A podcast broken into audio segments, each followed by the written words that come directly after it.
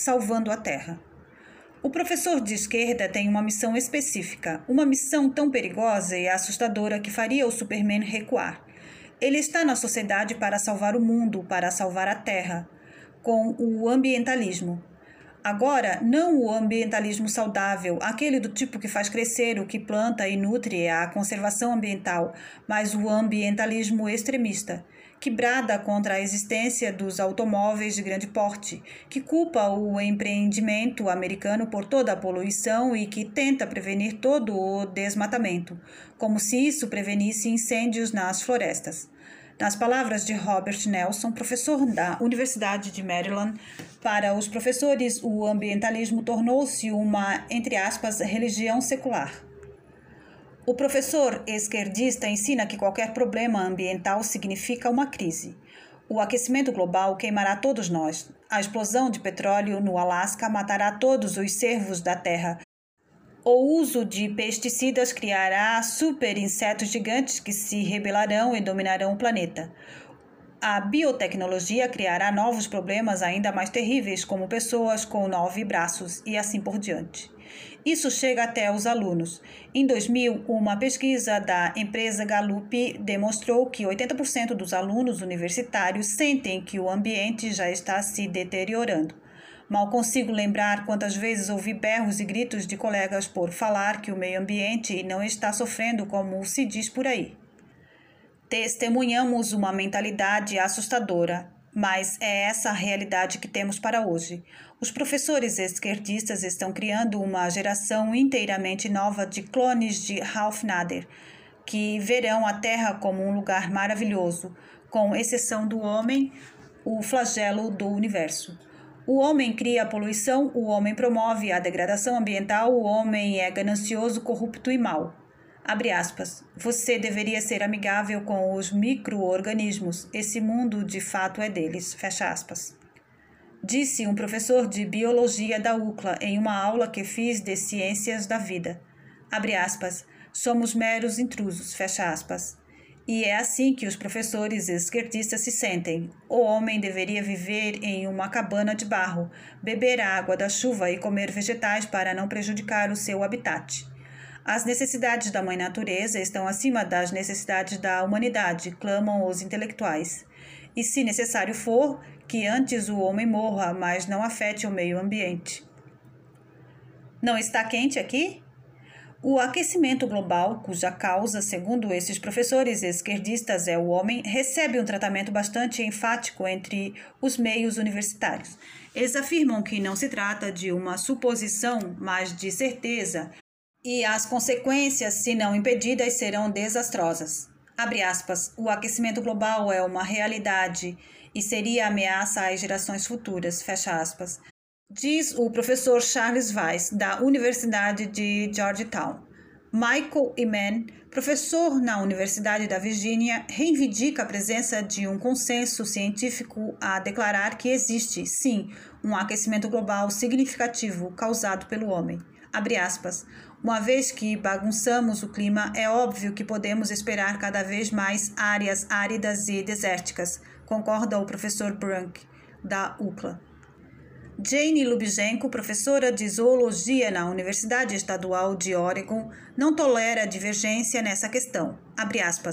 É gigantesca a evidência de que o aquecimento e a maioria dos cientistas estão de acordo. Não é mais possível dizer que não temos base científica para fazer alguma coisa. Fecha aspas. Lubjenko conseguiu, abre aspas, a mudança do clima está conosco. A questão é urgente e precisa de atenção imediata. Quanto mais cedo fizermos alguma coisa, mais opções teremos, uma vez que o dióxido de carbono permanece na atmosfera por 100 a 150 anos. Daqui em diante, do tempo que começamos a consertar as coisas, ainda resta muito tempo até que vejamos os resultados. Temos a obrigação moral de agir desde já. Fecha aspas. De acordo com o professor William Mumav, da Universidade Tufts, Combater a mudança climática é tão importante quanto derrotar a escravidão, defender o direito ao voto das mulheres, marchar pelos direitos civis e lutar contra a guerra do Vietnã. Mas não, imagina, ele não está exagerando, sério. A única solução, eles dizem, é o governo americano reassinar o Protocolo de Kyoto, um tratado que limitaria severamente as emissões de dióxido de carbono. O presidente Clinton assinou o tratado em 1997. O presidente Bush rejeitou o tratado em 2001. Quando Clinton assinou o documento, os professores esquerdistas ficaram extasiados.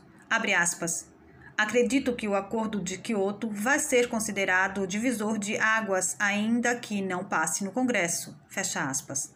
Afirmou o professor Weiss da Universidade de Georgetown.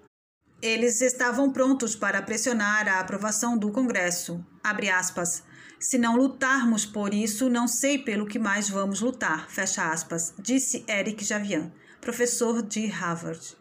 Jane Lubjenko, professora da Universidade Estadual de Oregon, com outros cinco cientistas, escreveu uma carta para o então presidente Clinton, pedindo que considerasse ações extremas para prevenir o aquecimento global, a carta foi assinada por mais de 25 cientistas, muitos deles professores. Esses professores começaram a arrancar os cabelos quando Bush revogou o decreto. Há um padrão no atual governo de Bush, um padrão de revogar os tratados que já assinamos, fecha aspas, zombou o professor Kennedy Schultz, da UCLA. Robert Percival, professor na Universidade de Maryland, fez críticas ríspidas acerca do ocorrido. Ele já é conhecido por ter um histórico tosco, referindo-se especificamente à rejeição que Bush fez a Kyoto. Ele tem um ar de desdém quando lida com política. Kyoto é coisa séria, alertou o professor Roger Wilkins, da Universidade George Mason. Ao criticar a rejeição do presidente Bush, Huck Gutmann, professor da Universidade de Vermont, asseverou: Abre aspas, em sua corrida pelo isolamento, os Estados Unidos têm se abdicado do papel de liderança no mundo pós-moderno, fecha aspas. Na verdade, Clinton errou ao assinar o tratado e Bush acertou ao rejeitá-lo. Assinar o protocolo de Kyoto não faria basicamente nada para acabar com o aquecimento global, desde que países em desenvolvimento como México, China e Índia ficam isentos de cortar emissões de CO2. De acordo com as estimativas médias de aumento da temperatura devido ao aquecimento global, a assinatura dos Estados Unidos do Protocolo de Kyoto evitaria meros 0,06 graus Celsius de mudança climática durante o próximo meio século. Essa simples assinatura custaria aos cofres dos Estados Unidos de 100 bilhões a 400 bilhões de dólares por ano. Mas os professores não deixam os fatos seguirem uma boa narrativa. Os alunos recebem unicamente o lado ambientalista e maluco da questão. Durante os últimos anos de uma disciplina de ciências políticas que tive na UCLA, ouvi o professor Kennedy Schultz comentar repetidas vezes que, abre aspas, discordâncias sobre o aquecimento global são cada dia menos recorrente entre os cientistas, fecha aspas, e que, entre aspas, a ciência está cada vez mais clara. Depois da aula, falei com uma das minhas amigas da classe. Não consigo acreditar naquilo que ele disse hoje, comentei. No que? ela perguntou. Bom, ele fala como se o aquecimento global causado pelo homem fosse uma certeza. Milhares de cientistas renomados discordam. Há livros sobre o assunto mostrando que o aquecimento global não está significativamente ligado à criação de dióxido de carbono pelo homem. Sério? Ela questionou. Nunca ouvi falar nisso, você deveria ter dito isso para a classe. Mas esse não é o trabalho do professor? retruquei. Abre aspas, não podemos simplesmente usar bicicletas? Fecha aspas. Durante o segundo trimestre de 2001, tivemos de fazer um projeto para as aulas de geografia com o professor Mudavim. Fizemos um cartaz explicativo sobre questões ambientais para apresentar em sala. Como tópico ambiental, escolhi a exploração de petróleo no Refúgio Nacional da Vida Selvagem do Ártico e delineei os prós e contras. No final da apresentação, salientei que, para os Estados Unidos, era interessante perfurar o solo e encontrar petróleo, porque serviria de auxílio tanto na área da economia quanto para a segurança nacional. Logo em seguida, do fundo da classe, pude ver uma moça erguendo a mão. Pois não? perguntei. Bom, eu não entendi, disse ela. Por que não podemos deixar de usar carros e todos começar a andar de bicicleta? Não precisaríamos de petróleo, nem de matar renas ou coisas do tipo. Eu mesmo fiquei chocado. Tratava-se de uma aluna de uma universidade altamente renomada fazendo uma pergunta de primeira série. Bicicletas não vão resolver esse problema, respondi. Não iríamos para onde quiséssemos ir. Nossa economia afundaria e a segurança nacional estaria em risco. Se os chineses nos atacassem com tanques, poderíamos combatê-los usando bicicletas? Além do mais, vivemos em um país livre, não é mesmo? Por que um cidadão americano não pode decidir se quer ou não dirigir um automóvel? É, eu não tinha pensado nisso, respondeu a moça. E sim, era verdade, ela não havia considerado aquele cenário. Porque os professores esquerdistas nunca, nem em um milhão de anos, diriam em sala de aula que os cidadãos americanos têm o direito de comprar automóveis se assim quiserem. Ao invés disso, eles afirmam cabe ao governo regulamentar, regulamentar, regulamentar. O desejo do típico professor esquerdista é proibir por lei o uso de SUVs que consomem muita gasolina ignorando o fato de que milhões de americanos pagam muito dinheiro para tê-los e cuja produção mantém milhares de trabalhadores empregados. Deve ser desconfortável para o cidadão americano perceber que seu excessivo consumo de combustível é que se tornou culpado de tanta violência desferida contra nós. Olhe-se no espelho e se pergunte com honestidade se você realmente precisa de uma SUV enorme que roda 25 km por tanque cheio ou de uma van tamanho família, fecha aspas. Questiona William Muman, professor na Universidade de Tufts.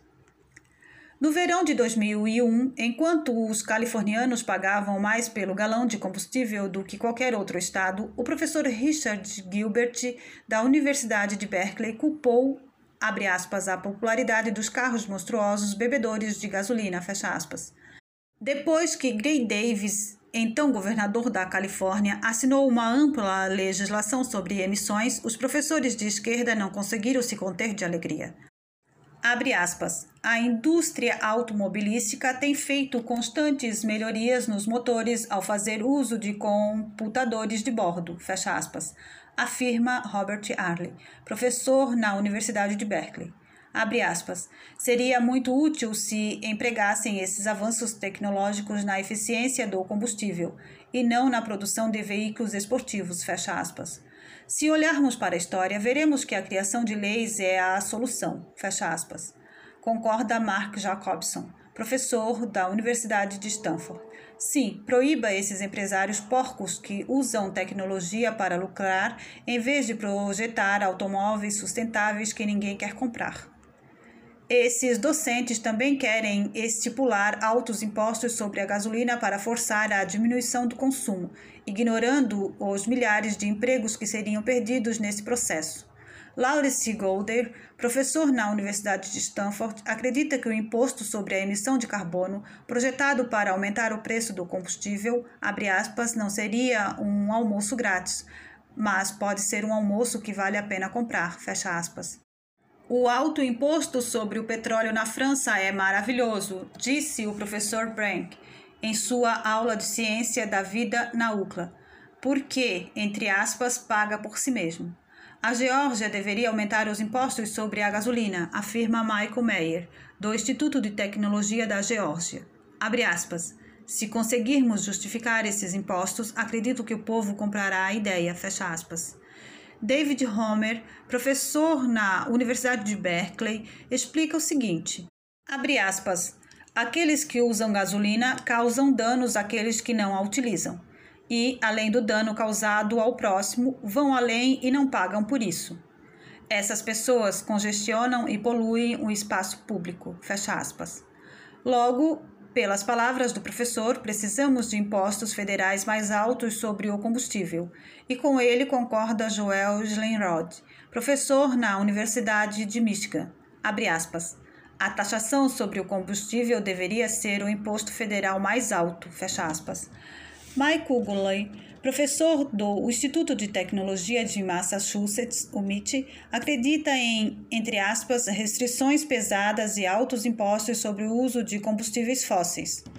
Na dúvida, peça ajuda ao Papai Estado. Renas também são gente. O assunto que mais causa ira no corpo docente de esquerda é a exploração de petróleo no Refúgio Nacional da Vida Selvagem do Ártico. Para esses professores, não cabe aos Estados Unidos explorar. A exploração maltrata as renas e destrói a vastidão da natureza intocada. Além disso, eles choramingam. De qualquer maneira, nem deve ter tanto petróleo lá. Alan Richard, professor na Universidade de Santa Cruz, chama de, entre aspas, completa estupidez a exploração de petróleo. Carl Francis, oficial do governo local do Alasca, ridiculariza aqueles que desejam a exploração do petróleo, chamando-os de, entre aspas, fanáticos da selva de pedra, imputando-lhes uma estranha luxúria pelo Refúgio Nacional da Vida Selvagem do Ártico. Abre aspas. Na verdade, consideramos essa gente um tipo perigosamente ingênuo, como que um fanatismo religioso, que tanto é estranho quanto assustador, fecha aspas, comenta Francis. Os professores de esquerda ignoram todos os fatos indicando que a exploração de petróleo é uma boa ideia. Eles negam que grandes armazenamentos de petróleo dariam a alternativa à dependência do petróleo estrangeiro.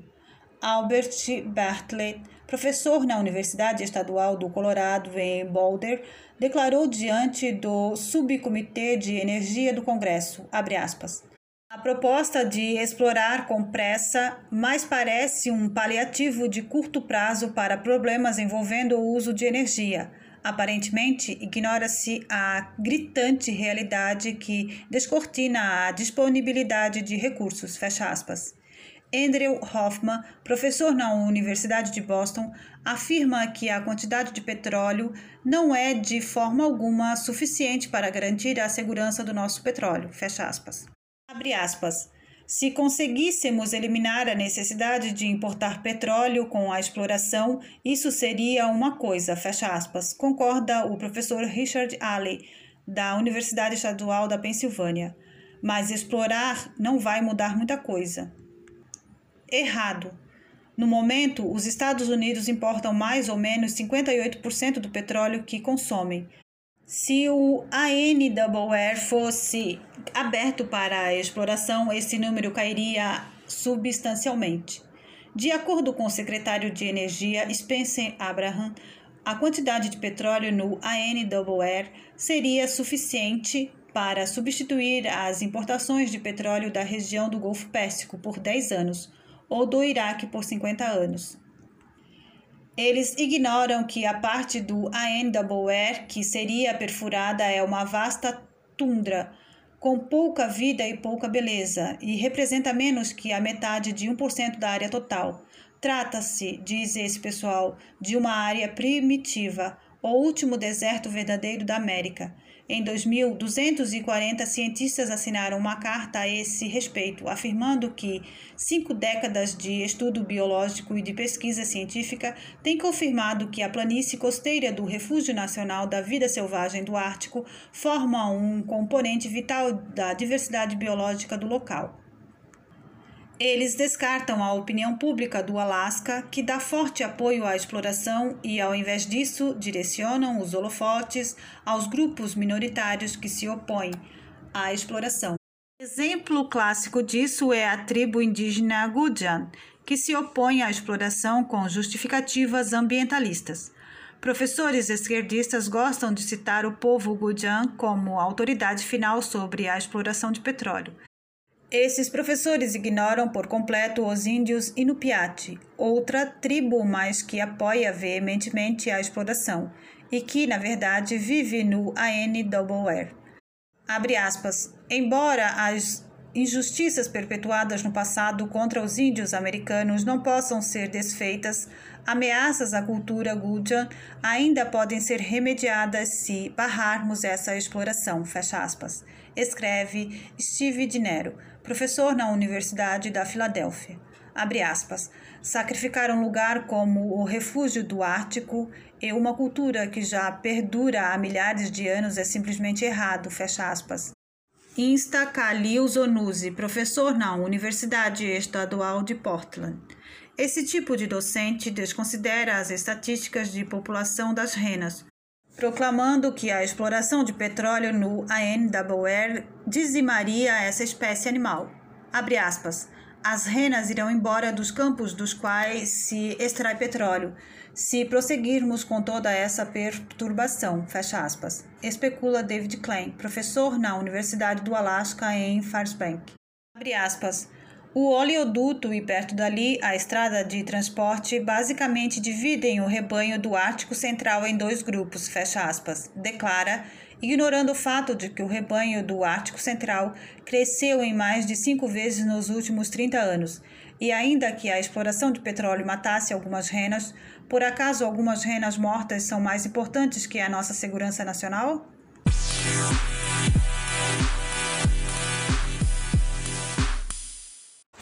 Pessoas demais. O planeta está superpovoado, de acordo com o corpo docente universitário de esquerda. Já preenchemos todo o espaço cabível ao ser humano. Estamos comendo toda a comida disponível. Estamos destruindo o meio ambiente. Logo é hora da mudança. Precisamos promover o controle de natalidade, incluindo o aborto forçado, nos países de terceiro mundo e redistribuir nossa riqueza.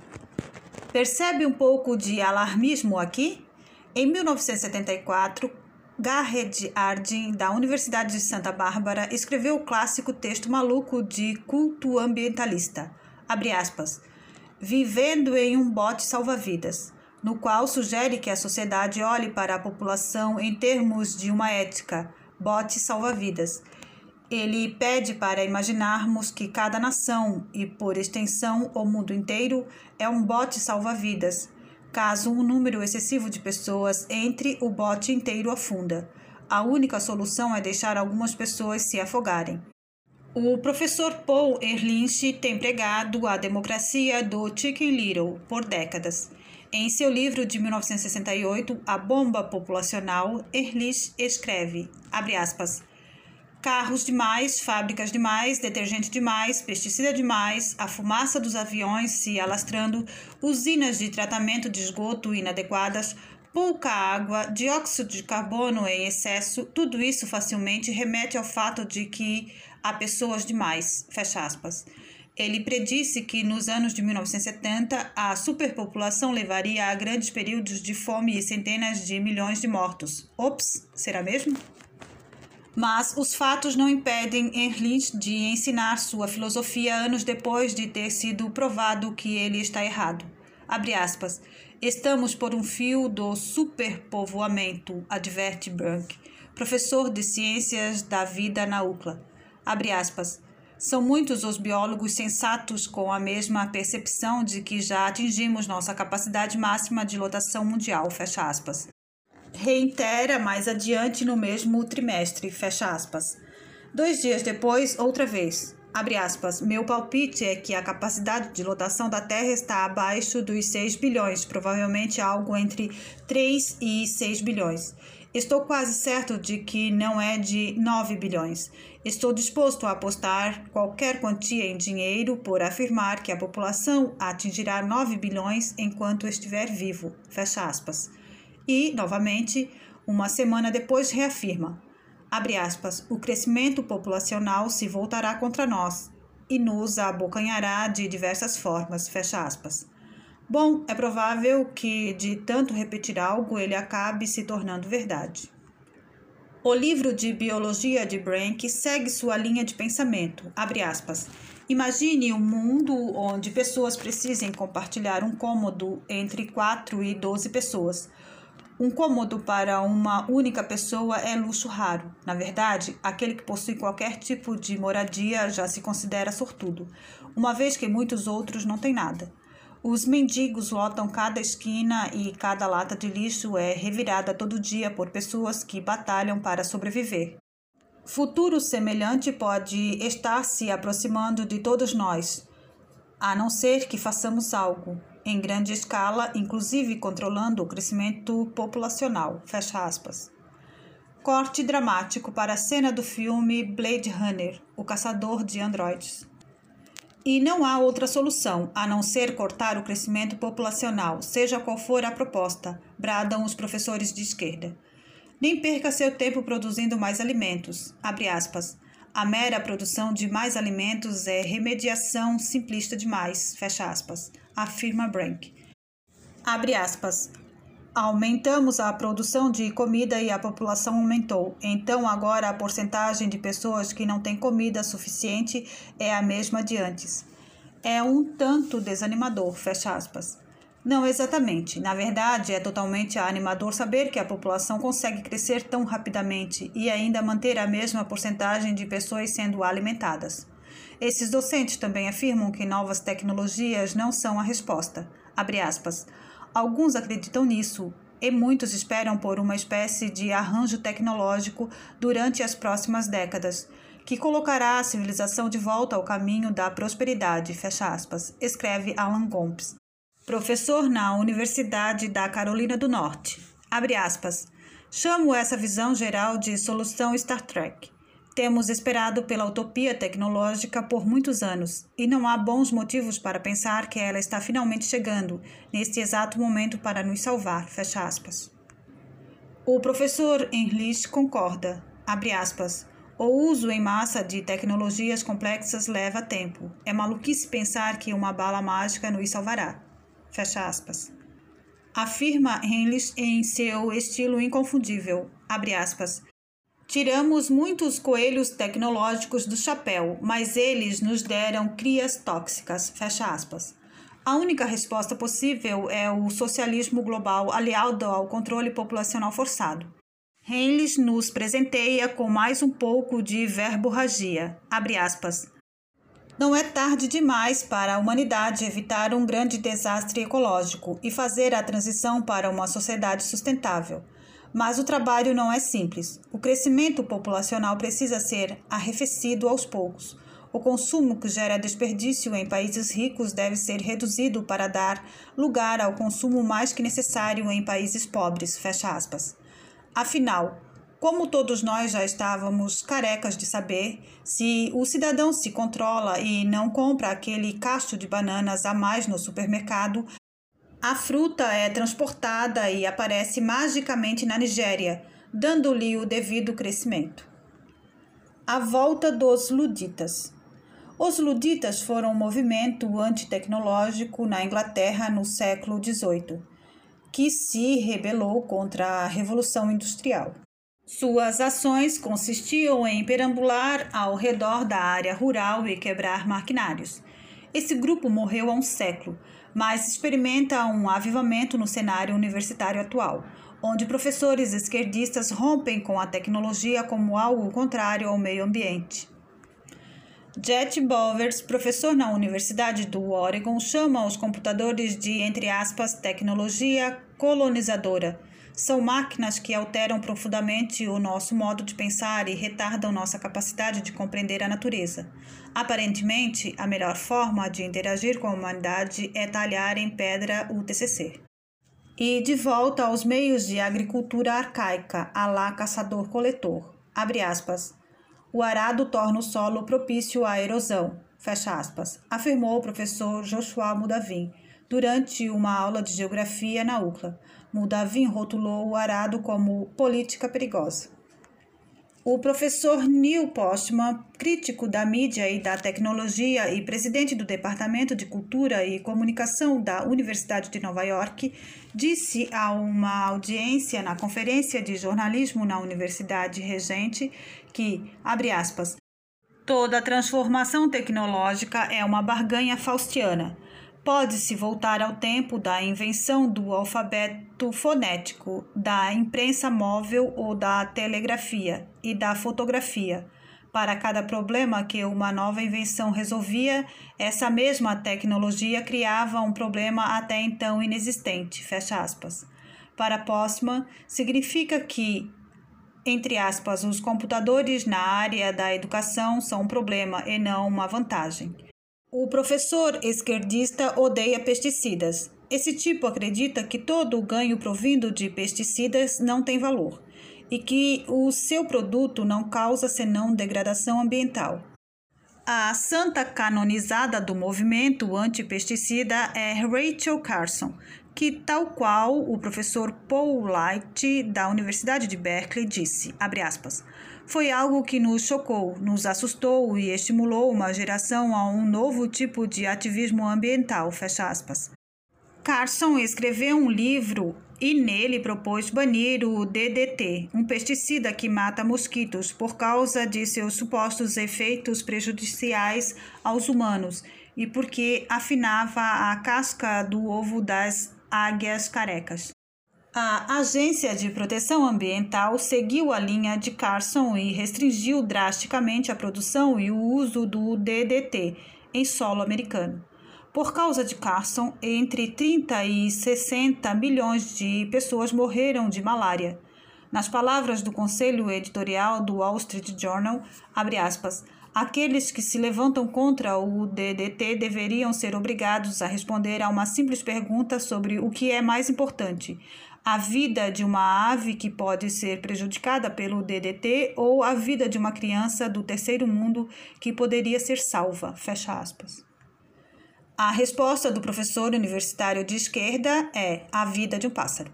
Durante uma aula de geografia na UCLA, o professor Mudavin, citando Silent Spring, o livro de Carson, incentivou a extinção global do DDT.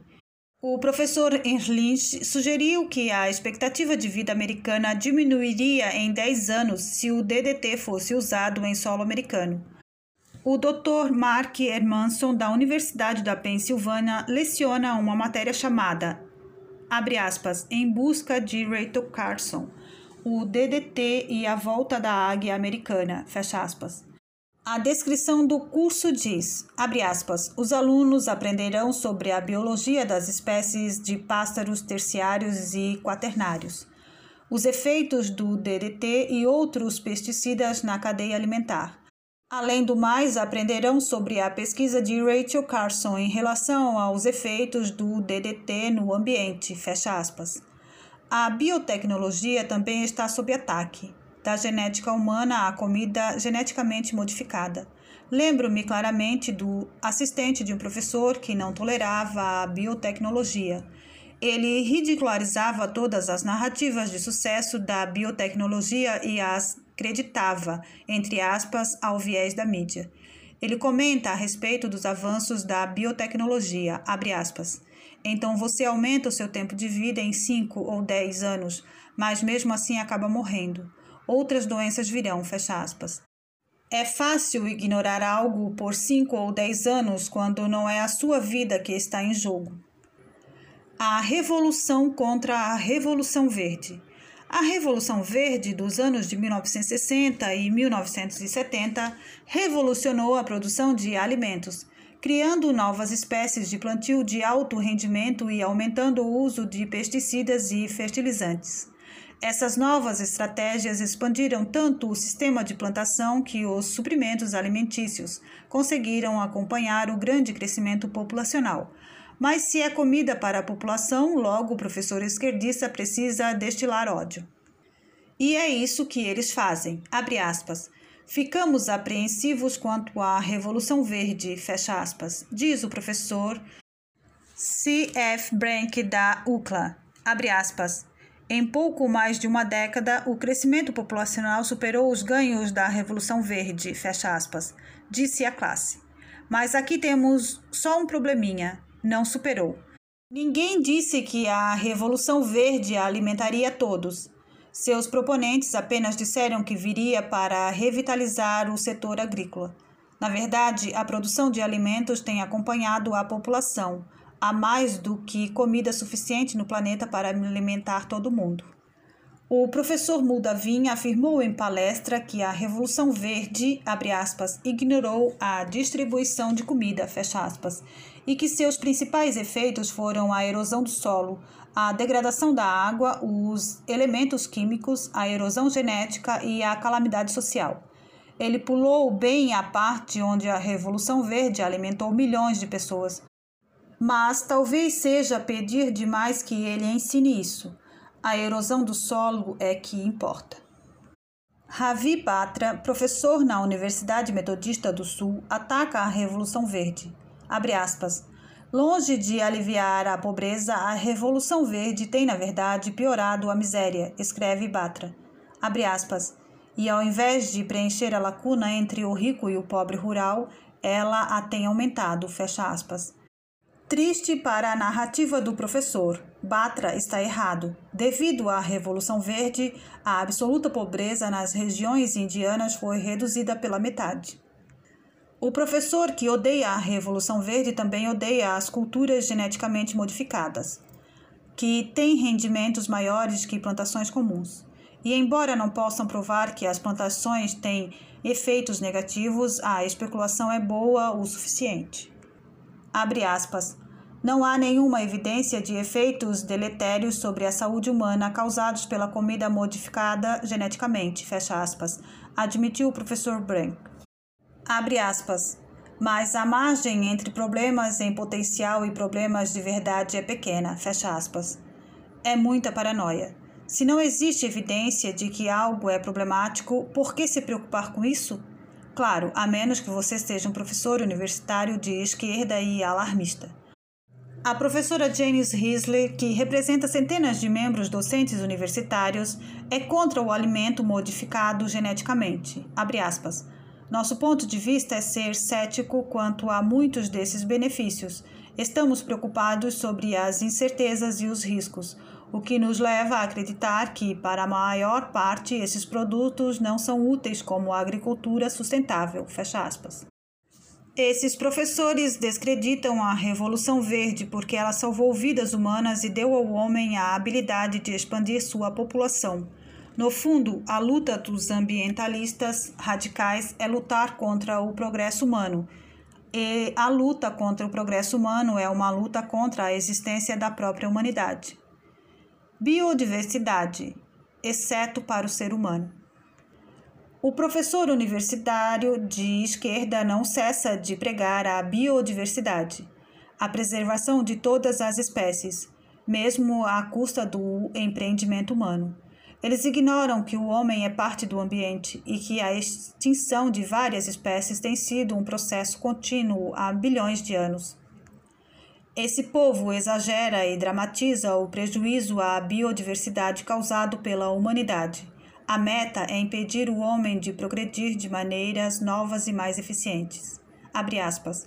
A força motora nesse período de extinção é pura e simplesmente uma atividade humana, fecha aspas, afirmou o professor Brank. Abre aspas. Sempre que o ser humano é introduzido ao meio ambiente, podemos esperar a diminuição da biodiversidade. Fecha aspas. A conclusão: impedir a expansão humana por qualquer meio necessário? Por quê? Porque amamos mariposas? Abre aspas. As espécies estão desaparecendo em alta velocidade por meio da ação humana, fecha aspas, reitera o professor Edward Wilson, da Harvard. Abre aspas. Primeiro vem a destruição do habitat, mas logo em seguida a poluição e a inserção de espécies exóticas em ambientes repletos de resíduos naturais. Fecha aspas. Wilson e o professor Paul Ehrlich de Stanford, na verdade, pediram ao presidente Clinton que assinasse uma legislação a fim de, abre aspas, reduzir a escala de atividades humanas. Cada novo shopping center construído no chaparral da Califórnia, cada pântano convertido em arrozal ou em viveiro para camarões significa menos biodiversidade. Fecha aspas. Essa espécie de professor universitário, controlada por agendas políticas, cita taxas de extinção astronômicas para alarmar os alunos. Abre aspas. Os números são sombrios. Metade de todas as aves viventes e espécies mamíferas não existirá dentro de 200 ou 300 anos. Fecha aspas. Donald A. Levine, professor na Universidade do Texas, avisa com solenidade. Apesar disso, até mesmo Levine admitiu que essas estatísticas eram, entre aspas, cruas, brutas. Tais estimativas exageradas não são incomuns. Abre aspas. De acordo com nossos dados, fecha aspas, diz o professor Henlich, abre aspas, a perda de populações mamíferas pode, na realidade, ser muito mais severa do que estimativas atuais, talvez 10% ou mais, fecha aspas. O professor Wilson estima a taxa de extinção em proporções críticas, talvez de 100 a mil vezes maior do que antes de a humanidade surgir. Fecha aspas. Tudo falso. Julian Simon, professor na Universidade de Maryland, um dos cientistas mais conhecidos e respeitados do último século, explica. Aspas. A leitura justa dos dados disponíveis não sugere nem mesmo um milésimo da taxa de extinção que os pessimistas reivindicam. Se a taxa fosse um pouco menor, a própria evolução dos seres precisaria ser questionada. Fecha aspas. Em seus escritos, Simon mostra quando esse arquétipo sensacionalista se originou e demonstrou que esse gráfico não passa de, entre aspas, pura adivinhação. Bjorn Lomborg, professor na Universidade de Aarhus, na Dinamarca, autor do controverso livro O Ambientalista Cético, concorda com Simon. Ele estima que a taxa de extinção seja de, abre aspas, 0,7% pelos próximos 50 anos, fecha aspas ou 0,014% ao ano, 100 vezes menor que a taxa sugerida pelos alarmistas ambientalistas. Lomborg dificilmente é alguém de direita. Ele admite que segue os mesmos objetivos básicos dos ambientalistas, mas entende que os problemas ambientais não são tão severos quanto esses ambientalistas afirmam mas posicionar-se contra a máquina verde, bitolada e mentirosa, significa de alguma forma estar debaixo de artilharia pesada. O professor Wilson da Harvard lidera a multidão anti-Lomborg. Ele se refere à publicidade em torno de Lomborg com, entre aspas, a fraude Lomborg. Chama Lomborg de alguém, entre aspas, do contra e, entre aspas, parasita e esmiuça a habilidade de pesquisa de Lomborg como, entre aspas, caracterizada pela ignorância intencional, embebida em citações seletivas, carente de consideração pela comunidade de especialistas genuínos e ativista de uma campanha destrutiva. Fecha aspas. É isso que atualmente se passa por crítica acadêmica de um colega cientista?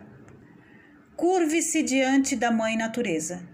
No final de tudo, todo o alarmista ambiental das universidades prova ser uma máscara do espírito nihilista e anti-humano. O corpo docente de esquerda pensa que sem o homem o mundo seria um glorioso jardim do Éden. Não haveria aquecimento global sem a presença de automóveis. Não existiria combustível. Que lugar maravilhoso!